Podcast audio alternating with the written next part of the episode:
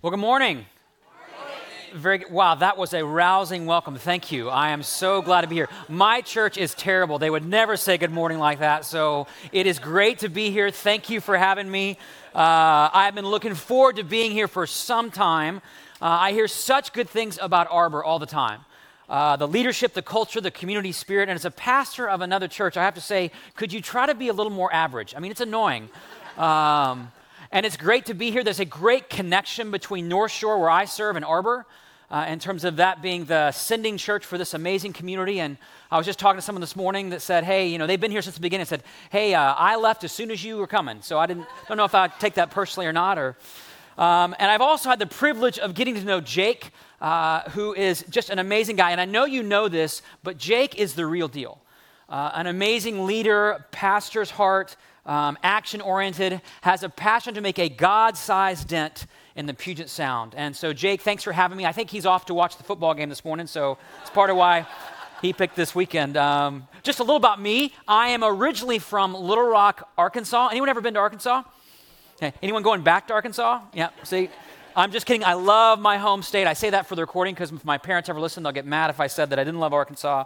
But I grew up in Arkansas. I went to college in the Bay Area in California, where I spent the better part of, yeah, there we go, uh, the better part of the next 20 years, uh, and then including 12 years where I served at a church called Menlo Church before coming here to lead at North Shore, just down the road. Uh, I think I have a picture of my family. Is it? Are we? Are they? You see them? Yep. That is my wife, Nina, and our daughter Nora, who is cute like her mom and needy like her dad. Uh, so this is our family, and we're expecting a baby boy in February. Uh, so life, thank you. Uh, we are super excited about that. I have been serving in the church or in churches for over 20 years.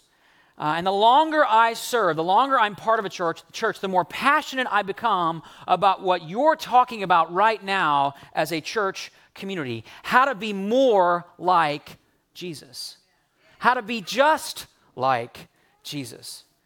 Uh, because the ultimate goal of being a disciple of Jesus, and if you're new to the church, you'll hear this phrase disciple. It just means a student of, an apprentice of, someone who is committed to do what Jesus would do if he were you. That's being a disciple, just like Jesus. But it's not something that automatically happens to you, is it? It's not something that just because you wake up one morning and would wish or would want to be more like him, that's automatically going to happen. How many of you uh, have ever met someone who's been in church a long time in their life, but they're still kind of a jerk? Anybody? Yep, a few hands. Um, it's because it's possible. This is a real important thing. It's possible to be informed about Jesus and still not be transformed by Jesus. That is, you can know a lot about the Bible, you can go to church every weekend, you can have all the right or know all the right doctrinal statements and so, and still not grow spiritually or be changed at the level of your heart or your character. And by the way, I'm not just suggesting this applies to you in the seats. It applies very much to me. Even as a pastor, I experience this transformation gap all the time. Uh, some time ago, I was boarding an airplane, and there was a woman who was in the aisle in front of me, and she was trying to get her bag into the overhead bin, and she was really taking her time. And there was kind of a line building up behind her, and without thinking, I just felt this sense of impatience kind of grow up in my spirit. I didn't, I didn't have, I wasn't in a hurry to be anywhere. I mean, you know, the plane wasn't going to rush away while we were all standing in line, and that impact or that impatience began to turn to frustration and anger. Ever notice how that happens? It's almost like there's frustration and anger living inside me somewhere, and this just sort of tapped into it. I mean, I didn't decide and, or stop and decide to be angry. It just was kind of waiting to come out. In fact, uh, she wasn't looking at me, so I started her giving, giving her this really kind of clear look like, you're wasting my time and ruining my morning. Like the look some of you are giving me right now. Like you're wasting my time. I'm not sure how this morning's going to go. And then that anger became kind of this sense of almost judgmental contempt. This is all while in a few moments standing in line. This sense of judgmental contempt. Like she must be just an inconsiderate person. She probably treats everyone in her life this way.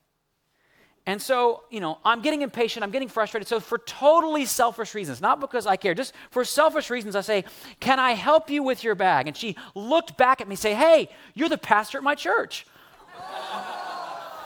and I said, Yes, I am. Clearly not a very good one, but yes, that's that's what I do from 9 to 5.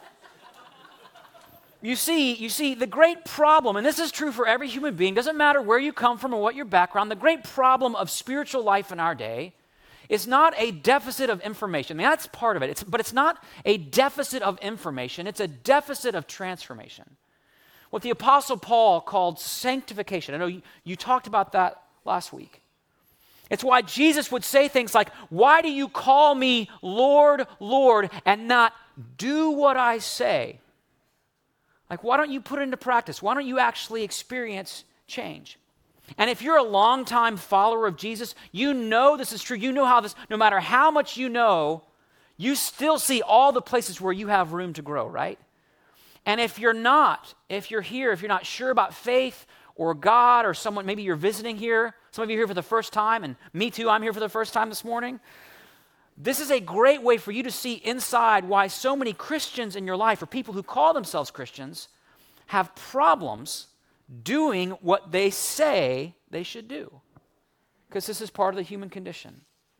And so uh, I'm so grateful to be part of this series, this conversation that you're having. And it kind of leads me to the word that I want us to kind of dwell on, talk about, think about together as a church this morning. And it's this word, love. Love. Question What comes to mind for you when you hear the word love? Maybe for you, that commitment's great. Maybe for you, love is a feeling. Uh, it could be a feeling of affection or tenderness or even romantic love. Um, I grew up uh, kind of influenced by the uh, Disney kind of fairy tale narrative culture, which had this real in- interesting picture of falling in love. And all the stories started the same way once upon a time. You know it, right? And there was always a prince and a princess who fell instantly in love, but then something bad would happen, and there was always an evil queen or stepmother. But no matter how bad things got, love always won out in the end. You know, Cinderella married Prince Charming, and Sleeping Beauty married Prince Charming, and Snow White married Prince Charming. Kind of sounds like a sleazy guy, actually, if you think about Prince Charming. He's marrying everybody. Maybe for you, love is how you describe what you're passionate about. You find yourself saying things like, I love being in the mountains, or I love these new shoes, or I love Cinnabon cinnamon rolls, one of the great proofs of the existence of God, the Cinnabon cinnamon roll. Maybe for you, love is how you express preference for one thing over another. You love tea versus coffee. Uh, you love dogs versus cats. I'm not from Washington, but I've been told there's a significant football game coming up this Friday. Anybody know the game coming up this Friday? Apple Cup, right? Uh, Husky fans will say they love UW. And Cougar fans will say they love Wazzu. Love is an expression of one thing over another. By the way, any guesses on which team God loves more? No, no, no. It's Stanford, right? Stanford, where I went to school, is where that was. So, yeah. I knew that was not going to get any applause in this room. But here's what's so amazing about all of our conceptions and the way we think about and talk about love in our day. Jesus never talked about love as a feeling. He never talked about it as a feeling that you could fall in or out of. He never talked about love as an expression of preference or as a vehicle to describe passion just a few hours before he was arrested and eventually crucified, Jesus said these really remarkable words to his first uh, disciples. He said, A new command I give you love one another. As I have loved you, so you must love one another. By this, by this, everyone will know that you are my disciples if you love one another. Notice that love is a verb. It's not something that you feel, it's something you do. One of the best definitions of love I've ever heard is to love means to will the good of another person. Simply to will the good of another person. And this willing the good is not, Jesus does not speak about it as a matter of preference or affinity or if you feel like it. It's just a matter of fact. It's a way of life. And he says, You must do this. And it's not just a command, it's actually a brand marker. Some of you in marketing, you understand a brand signal, something that identifies who you are and, and what you're about. Jesus says, This is how the world will know that you follow me, that you trust me, that you believe in me. This is the thing. I once someone, saw someone who had a t shirt on that said, They'll know we're Christians by our t shirts, which is, in some ways, actually how we live out our lives. But not so with Jesus. He says it's not going to be about how you preach or pray or go to church on the weekend, but how you love. And love what? One another, other people. Which means if we want to be just like Jesus, we have to learn to love people like Jesus, which is what we're going to learn about together today. But there's a big problem with this loving people like Jesus. And it's a simple thing that often in churches we don't want to admit or don't want to confront. And it's that other people can be quite hard to love, right? Uh, quick show of hands. Anyone else have someone in your life who's not always easy to love? Don't look at them, just hold your hand up, right? Okay? right? Maybe there's someone in your life who's always negative or critical, critical. Maybe there's someone in your life who tends to be full of themselves or always self promoting. Maybe there's someone in your life who never listens well or doesn't empathize. Maybe it's someone in your life who's always pushing their ideas or their beliefs or their politics on you. Maybe it's someone in your life who's hurt you or betrayed you or broken trust with you. Maybe it's someone who's taken advantage of you in some way. Maybe it's just somebody that gets under your skin. Just bothers you for some reason. You're not even sure why, but they just seem hard for you to imagine loving. And in our world, the message when it comes to difficult people is this you might have to put up with them, you might have to tolerate them when they show up at your house on Thanksgiving, but uh, and you might need to be polite to them or at least to their face, but you don't actually have to love them. You don't actually have to sacrifice for them. You don't actually have to will their good. You don't actually have to seek to bless them. You don't actually have to encourage them. You certainly don't have to actually have to sacrifice or lose anything on their behalf. But Jesus set an entirely different standard. I don't know if you know about this, an entirely different standard when it comes to love. He said things like, Love your enemies. What? Jesus, that's crazy talk. That doesn't do anybody any good. He said things like, do good to those who hate you. What? Bless those who cursed you. Pray for those who mistreat you. I mean, think about that. When someone mistreats you, they cut you off in traffic, when uh, they've hurt you in some way, is your first gut instinct to pray God to bless them? Of course not. And then Jesus goes on to say in the same part of Scripture, he says, If you love those who love you, what credit is that to you? Even sinners love those who love them. In other words, in other words, Jesus is not that interested in how you loved your loved ones. Now, I want to be careful that I don't get called out for saying the wrong. He, he cares about it right? He wants your marriages, your marriages to be great and your relationships to be strong and relationships with your friends and colleagues and coworkers to be well. But the revolution that hit the early church, what marks the church as a different kind of organization, an organism, so to speak, uh, the revolution that caused the church in, the, in its first hundred, few hundred years to be the fastest growing movement the world had ever seen In fact, the early church, I don't know if you know this, grew over 40% per decade for the first 300 years. That means around 1,000, 1,000 people in 40 AD to over 33 million people 30, uh, 300 years later. That didn't happen because Jews loved other, other Jews and Greeks loved other Greeks or wealthy made connections with other wealthy people. It was because people like you, regular, ordinary people like me and like you, gained, acquired this supernatural, otherworldly skill of learning to love people that they once deemed impossible to love. Now, think about the gift this would be in your life to be able to actually love just like Jesus. And Jesus was doing this all the way back to the very beginning with his ministry. Think about the first group of disciples. If you know the stories about his first disciples, you'll know some of these names. There was a guy named Matthew. Anyone remember what Matthew did for a living? He was a tax collector. Uh, these were Jews who had betrayed their faith and their people and their history to side with the Romans and get rich collecting taxes and stealing some for themselves. There's another guy in Jesus' first group of disciples named Judas. Judas was what was called a zealot. Now, in that, that day, zealots were religious and political extremists. They hated Rome. They advocated taking violent action against Rome. So there was only one kind of person a zealot would hate more than a Roman. Any guesses? Tax collectors. So you can imagine what it was like when Jesus said, Matthew meet Judas, Judas meet Matthew. You two guys are going to be bunking together, right? You're going to be roommates.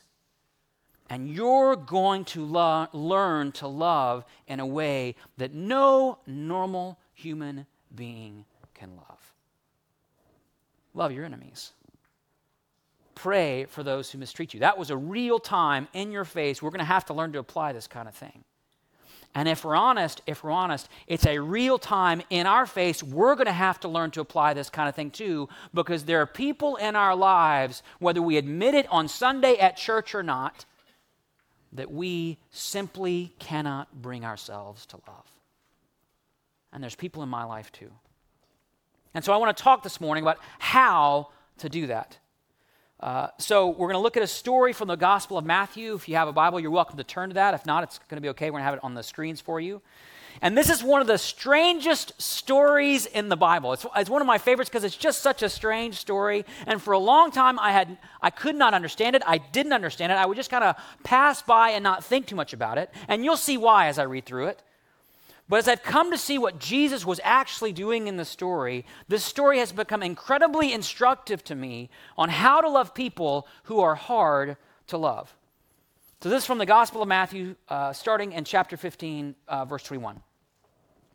Matthew writes this He says, Leaving that place, they're in Galilee at the time, Jesus withdrew to the region of Tyre and Sidon.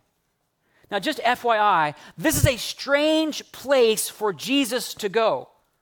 The region of Tyre and Sidon was north of Galilee along the Mediterranean coast, and it was known for its idolatry, its pagan religion, people who would be considered in that day by first century Jews as unclean, impure, hard to love. In fact, no devout Jew, especially someone like Jesus, a first century rabbi, would go to a place like this on purpose, but Jesus did. It's funny, Jesus is always going to the wrong places, isn't he? And then the text says this A Canaanite woman from that vicinity came to him crying out, Lord, son of David, have mercy on me. My daughter is demon possessed and suffering terribly. Jesus did not answer a word. So his disciples came to him and urged him, Send her away, for she keeps crying out after us. And he answered, I was sent only to the lost sheep of Israel. You can flag that statement. We'll come back to that in a few moments. The woman came and knelt before him. Lord, help me, she said. And he replied, It is not right to take the children's bread and toss it to the dogs. Yes, it is, Lord, she said. Even the dogs eat the crumbs that fall from their master's table. Then Jesus said to her, Woman, you have great faith. Your request is granted. And her daughter was healed at that moment. I told you, it's a weird story, isn't it? I mean, it's almost like somebody caught Jesus having a really bad day.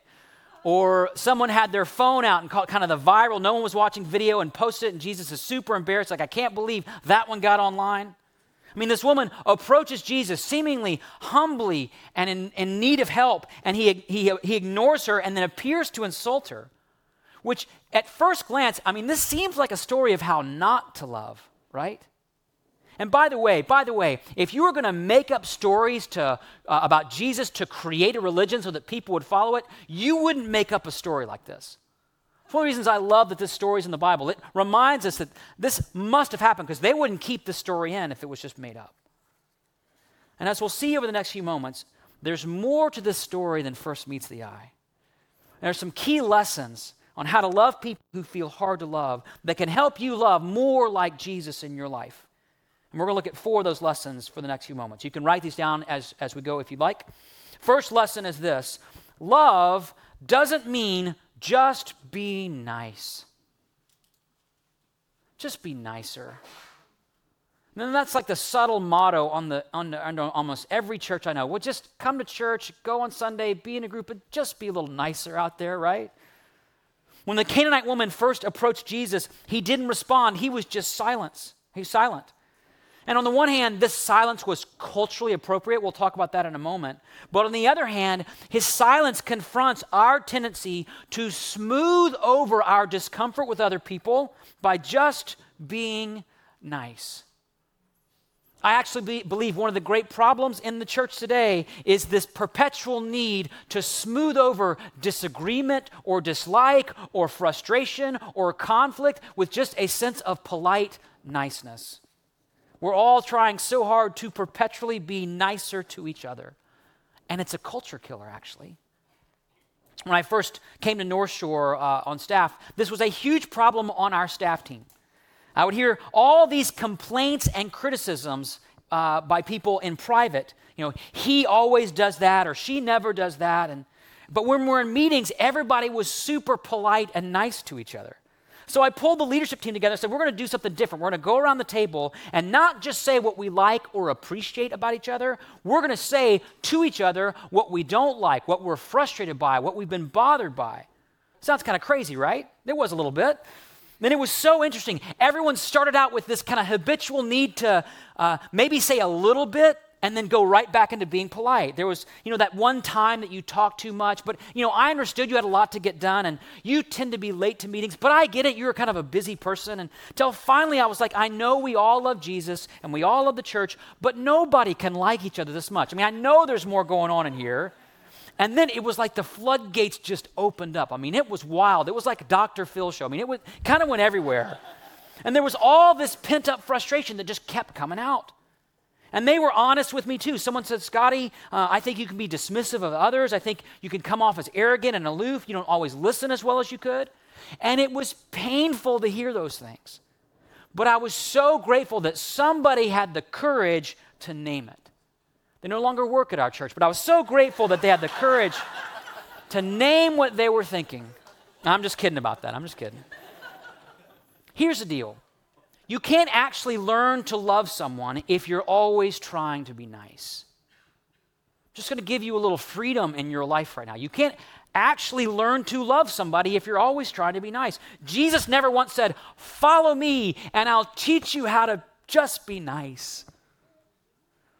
And because of that exercise, we actually came up with a staff value that reflected this kind of breakthrough moment called We Say the Last 10%.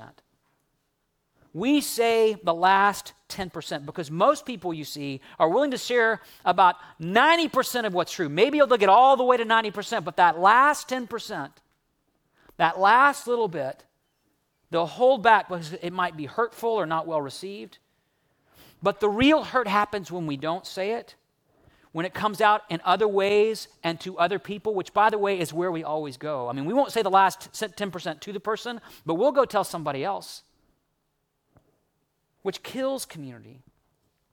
So, love doesn't mean just be nice. Now, that doesn't mean that we should be unkind or cruel or mean spirited, but the goal of the Christian life is not just be nice. So, hear that. If nothing else, that's a gift of freedom for you this morning as you go from here. That's the first lesson. Second lesson is this love, Jesus' kind of love, doesn't avoid hard conversation. Love, Jesus' kind of love, not our kind of love, but Jesus' kind of love, doesn't avoid hard conversations. In the story, Jesus remains silent in those first few moments, but his disciples don't. Remember what they do? They interpret his silence as a chance to dismiss this woman. They go to Jesus and say, Send her away. She's bothering us. Now, notice they don't speak directly to her, they avoid her. They don't uh, want to risk having a hard conversation or a difficult moment or getting into conflict. Just moment of confession. Anyone else ever avoid a hard conversation in your life? Do you feel like I don't want to have it? I'm not going to go there? Yeah. I catch myself doing this all the time. A few weeks ago, uh, I was with uh, my two year old daughter, Nora, at a park near our house. And while she was pra- uh, playing, I took my eyes off her for just a second. And when I looked back up, she was actually kind of running out of the park into the parking lot and towards the street. And there's cars coming and going. And so I kind of just had this moment of panic. I yelled at her, stop, stop, stop. And I was running as fast as I could just to catch up to her to make sure she didn't get out into the road. And I got to her right before she walked into the street, and she looked at me with this sweet little innocent voice and said, What's matter, Daddy? You know? And I said, Sweetheart, you can't walk out into the road like that. Um, that's why there's, you know, there's cars that may not see you. That's why you always hold Daddy's hand. But what matters is that you're safe. What matters is that I love you. And that you promise not to tell your mommy about this when you get home, okay? because I want to avoid that hard conversation of sharing about what just happened. It's just a human nature. We just do this. We want to avoid saying the hard thing or admitting something we did or calling somebody out. It's our first instinct.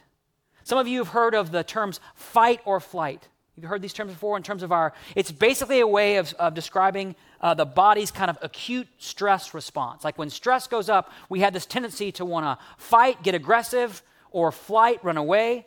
And it happens to us automatically. Your body, your brain is wired to go to one of those two places. And so our relationships will often be defined by one of those two things. Question How many of you grew up in a home that was defined by you know, verbal conflict, lots of noise, people spoke up, maybe sometimes too loud, too much? Anybody have kind of the high verbal, lots of conflict home? A few hands.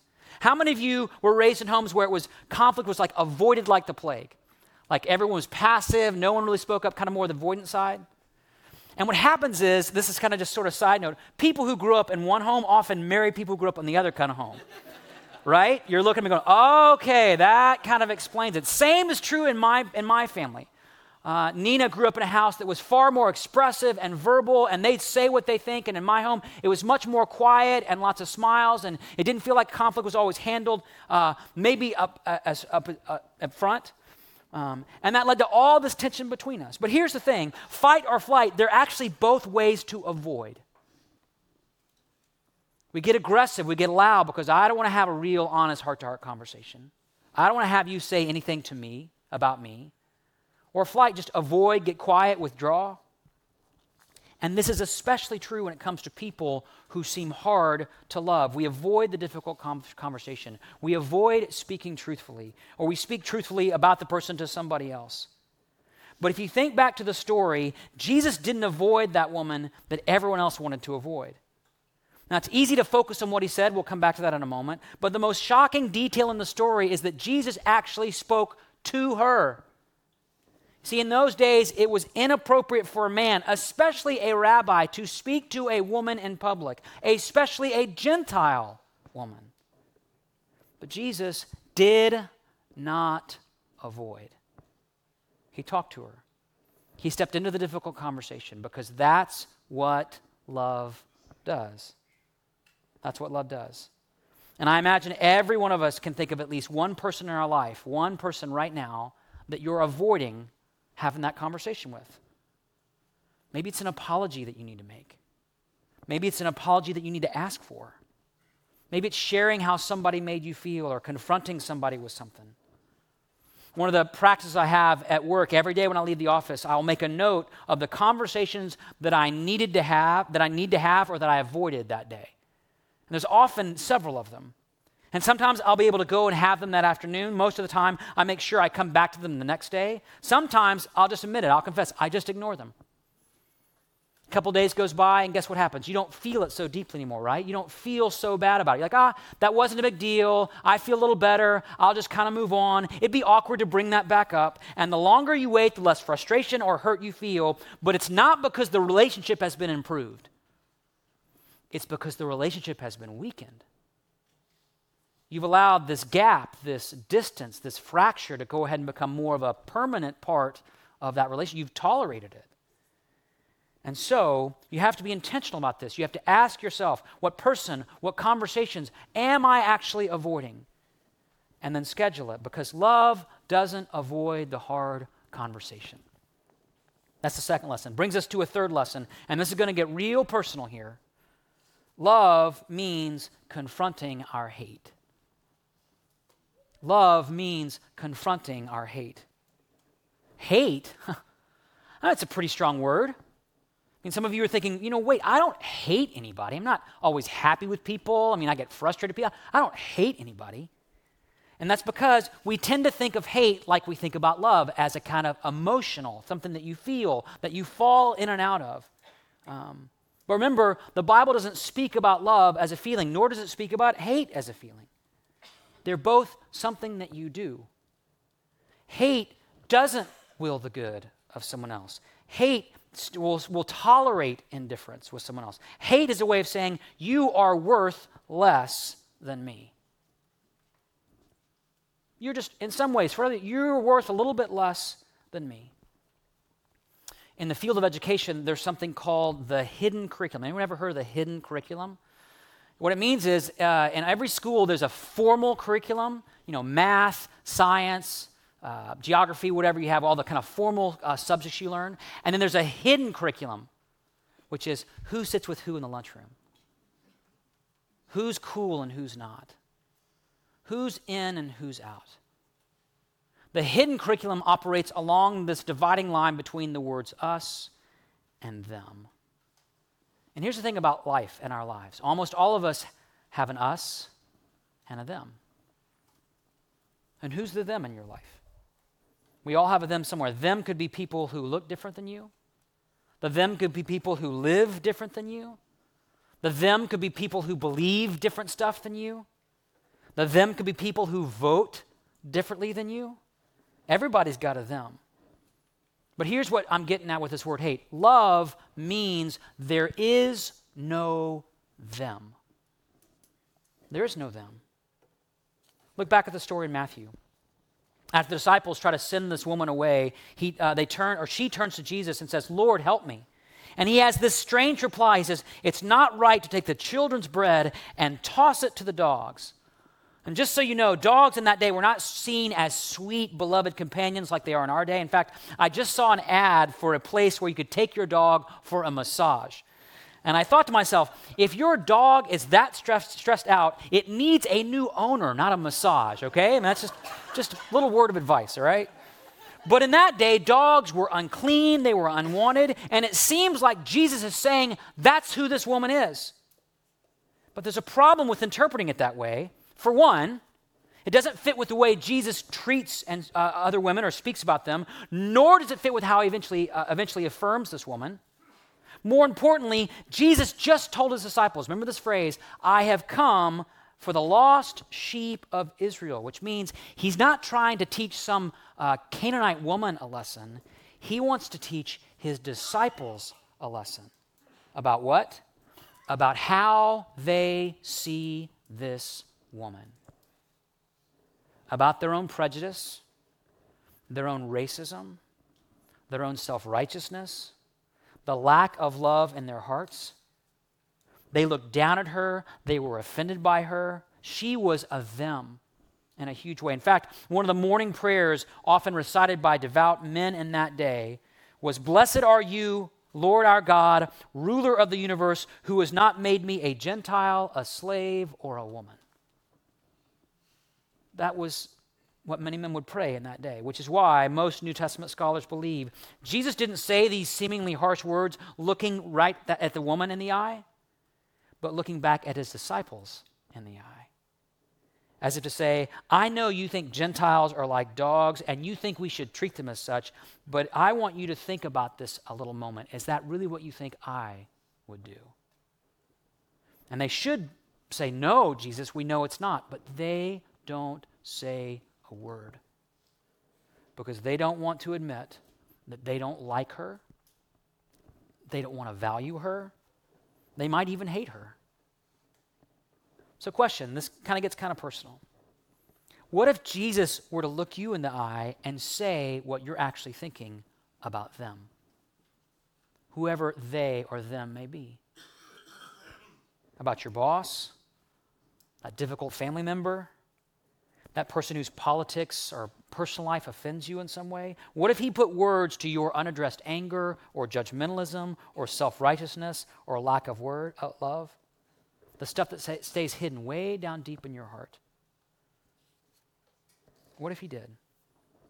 You see, we all have to actually confront these biases, these prejudice, the, uh, the stuff that's in all of us, and repent of it. People that God came and died for, people that He loved. You know, a lot of the time, if I'm honest, when I think about other people, the stuff I don't uh, like in other people is actually stuff that I actually see in myself. Ever noticed that? Someone that talks too much, maybe I'm worried I do that too. Somebody that treats people poorly, I get so judgmental about that, but I watch myself go do that all the time. Someone that seems so self centered, and I can be, you know, just kind of scoff at that or criticize that, but that's how I am too. See, if you want to learn to love a difficult person, you have to ask the question Am I not also a difficult person to love? There are some nights uh, when our daughter Nora, who's just two years old, will start crying, and I'm exhausted. I don't want to get up, and I'll find myself leaning over to Nina and saying things like, I will cook dinner for six months in a row if you will get up right now and go get her. And she'll be like, No chance. It's your turn. You're getting up. And I'll go to her room and I'll pick her up, and for a split second, I'll think, Don't you realize how difficult you are for me to love? And then I'll remember how vulnerable she is, and how needy she is, and how there's no other human being like this one right here in my arms. And my heart will just break thinking about how selfish and superficial I am. And then I'll think about all the ways that I'm difficult for my wife, Nina I think about all the ways that I frustrate or let down my friends. I think about all the ways I'm selfish with my colleagues and at work. I think about all the times where I'll spin the truth just a little bit to make myself look a little better. I think about all the ways that I'll look down at people who I might disagree with. The truth is, the hardest person for God to love in my life, it's me. It's me. Because I know what's in here. I know what I'm capable of thinking and doing or saying. And this brings us to what's so good about Jesus. He didn't come into the world and die on a cross for people who are easy to love. He came into the world and he died on a cross for people who are hard to love. People who lie, people who cheat, people who sleep around, people who are greedy, people who are self righteous, people who look down at others, people like you and people like me. No strings, just uh, radical, uh, gracious, unmerited love. I have a good, uh, good friend who always tells his kids the same thing before they go to bed at night. He says, I don't love you this much, or this much, or even this much. I love you this much. And one day he was out washing his car, and while he went inside to take a break, uh, one of his kids got everything out of the trunk, including a bunch of clothes and a nice tennis racket, and took the hose and sprayed it and basically ruined all this stuff. And when my uh, friend came back outside, he saw what had happened and he knew that he had to administrate justice. And so he said, What do you have to say for yourself? And his child looked him in the eye and said, Daddy, I love you this much. See, when it comes to our lives, our world, our relationships, we've pretty much taken everything out of the trunk and basically ruined it. But when God came into the world to administrate justice, he did something no one expected. He went to a cross, he gave up his, he gave up his life, arms outstretched, as if to say, I love even the most difficult people this much. And that's how we're called to love, friends.